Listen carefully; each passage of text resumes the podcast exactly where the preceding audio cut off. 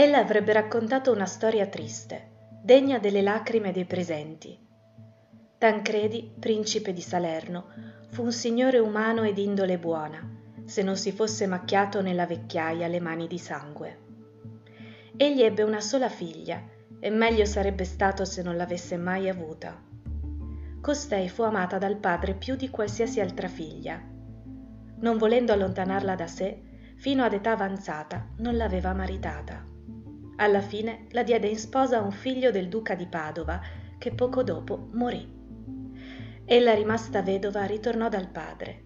La nobildonna era bellissima, giovane, ardente e saggia più di quanto si richiedeva una donna. Avendo compreso che il padre non aveva intenzione di risposarla, pensò di procurarsi di nascosto un valoroso amante. Tra gli uomini della corte di suo padre vi era un giovane valletto di nome Guiscardo, di umili origini, ma nobile per costumi e indole. La donna si innamorò ardentemente, e anche il giovane, essendosene accorto, la ricambiò appassionatamente, non riuscendo più a pensare ad altro che a lei. Amandosi dunque l'un l'altro segretamente e non potendosi fidare di nessuno, la giovane, desiderando incontrarsi con Guiscardo, pensò ad un insolito stratagemma. Gli scrisse una lettera, fissandogli un appuntamento per il giorno seguente, e la nascose nel foro di una canna che serviva per soffiare il fuoco. La diede al giovane, consigliandogli di soffiarla per accendere il fuoco. Guiscardo, tornato a casa, guardò nella canna e vide il foro e la lettera, e come l'uomo più felice del mondo eseguì tutto quello che vi era scritto. A lato del palazzo del principe c'era una grotta scavata nel monte, nella quale entrava a stento un po' di luce da uno spiraglio fatto artificialmente, tutto coperto di sterpi, di pruni e di erbe, perché la grotta era abbandonata. In quella grotta si poteva scendere per una scala segreta, che era in una delle camere occupate dalla donna, sebbene fosse chiusa ad una porta fortissima. Nessuno se ne ricordava più, perché non era stata usata da moltissimi anni.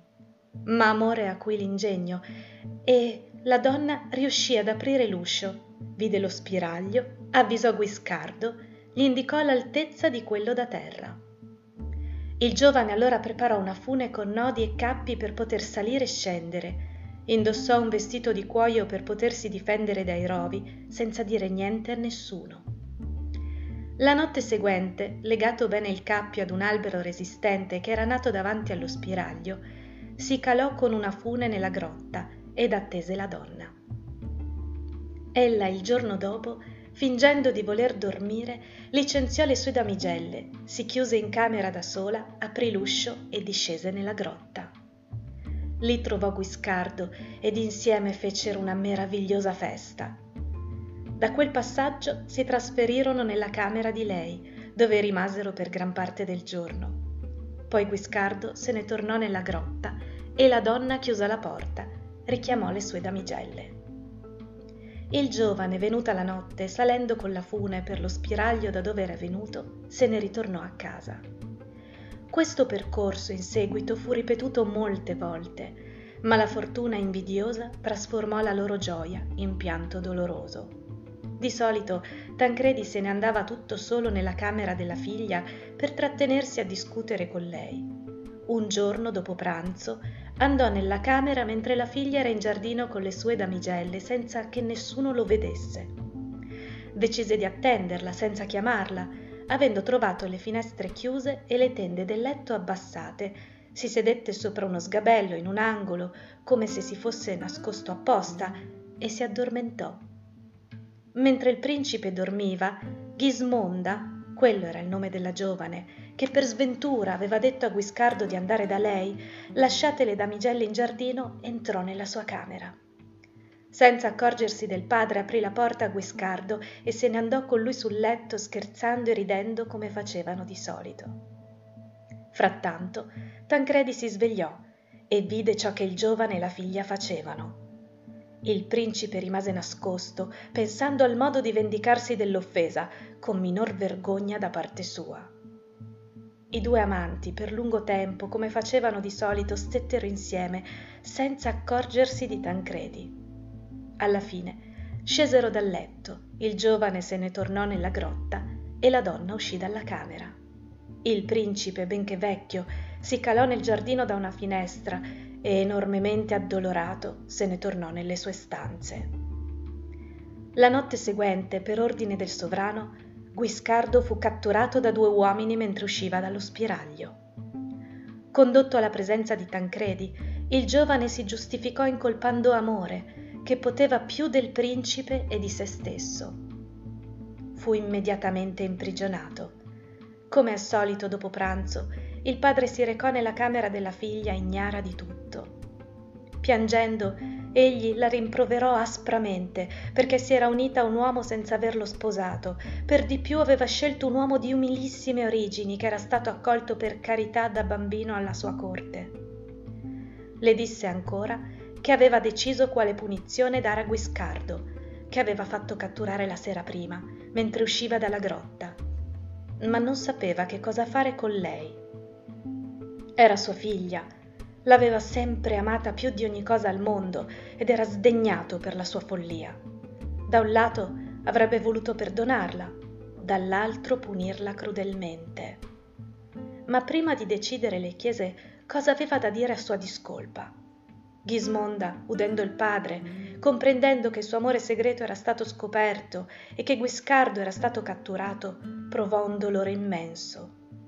Non ricorse alle lacrime per impietosire il padre, ma con animo fiero decise di non vivere più, ritenendo che il suo Guiscardo fosse morto. Quindi, non come una femmina piangente, ma come una donna orgogliosa, confessò al padre tutto l'amore che aveva provato e che continuava a provare per il giovane e che avrebbe provato anche dopo la morte. Accusò poi Tancredi di essere stato poco sollecito a maritarla, dimenticando che era fatta di carne e non di pietra o ferro. Egli, essendo vecchio, aveva dimenticato quanto fossero forti le leggi della gioventù. Gli rimproverò aspramente di aver trascurato il fatto che ella era ancora giovane, fatta di carne, e che essendo stata sposata aveva già conosciuto il piacere del sesso.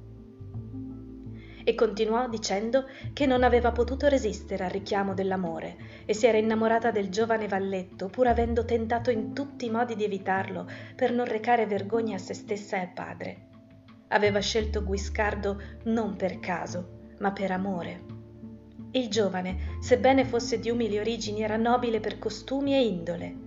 Aggiunse che se il principe avesse giudicato senza animosità, l'avrebbe ritenuto nobilissimo, a differenza dei suoi nobili, tutti gran villani. Infine, Ghismonda supplicò il padre di usare la sua crudeltà senile contro di lei e, se aveva intenzione di punire con la morte il giovane, di uccidere anche lei con lo stesso colpo. Tancredi prese atto della grandezza d'animo della figlia, ma non credette alla sua determinazione. Per raffreddare l'ardente amore della donna, allontanatosi da lei, ordinò ai due sorveglianti di strangolare Guiscardo la notte seguente, di strappargli il cuore e di portarglielo. E i due così fecero. Il giorno seguente il principe si fece portare una bella coppa d'oro, vi mise il cuore di Guiscardo e lo mandò alla figlia come consolazione. Frattanto Ghismonda decise ad attuare il suo proponimento. Quando il padre si allontanò e si fece portare delle erbe e delle radici velenose, e le mise a macerare nell'acqua per tenerle pronte in caso di bisogno. Appena scoperchiata la coppa portatele dal servo, capì che si trattava del cuore dell'amato. Lo avvicinò alla bocca e lo baciò, provando ancor più forte l'amore che aveva per il giovane. Rivolse al cuore, guardandolo, tenerissime parole d'amore, maledicendo la malvagità del padre che le aveva mandato un dono così crudele. Promise che la sua anima si sarebbe presto ricongiunta all'anima del giovane. Così detto, cominciò a piangere sul morto cuore come una fontana, baciandolo infinite volte. Le damigelle, non comprendendo le sue parole, cercarono inutilmente di consolarla. Dopo aver pianto per molto tempo, alzato il capo e asciugatisi gli occhi, disse: «Oh mio amato cuore, ora non mi resta nient'altro da fare che venire con la mia anima a fare compagnia alla tua». Ciò detto, si fece portare la brocca dove era l'intruglio che prima aveva preparato, lo versò nella coppa dove era il cuore. senza paura vi pose la bocca e bevve il veleno. Poi con la coppa in mano si pose sul letto, accostando il suo cuore a quello dell'amante, e attese la morte. Tancredi, temendo quello che poteva succedere, scese nella camera della figlia e si mise accanto al letto, e resosi conto della sventura cominciò a piangere. La figlia aspramente gli disse che non doveva piangere per lei, che non desiderava quelle lacrime, se comunque provava ancora un po' di affetto, poiché non aveva voluto che vivesse di nascosto con Guiscardo, gli chiese di seppellire il suo corpo accanto a quello dell'amante in un posto dove tutti potessero vederlo, e poco dopo morì. Così ebbe tragica fine l'amore di Guiscardo e Ghismonda. Tancredi, pentito ormai tardi della sua crudeltà, con grande dolore di tutti i salernitani, onorevolmente fece seppellire i due giovani in una stessa tomba.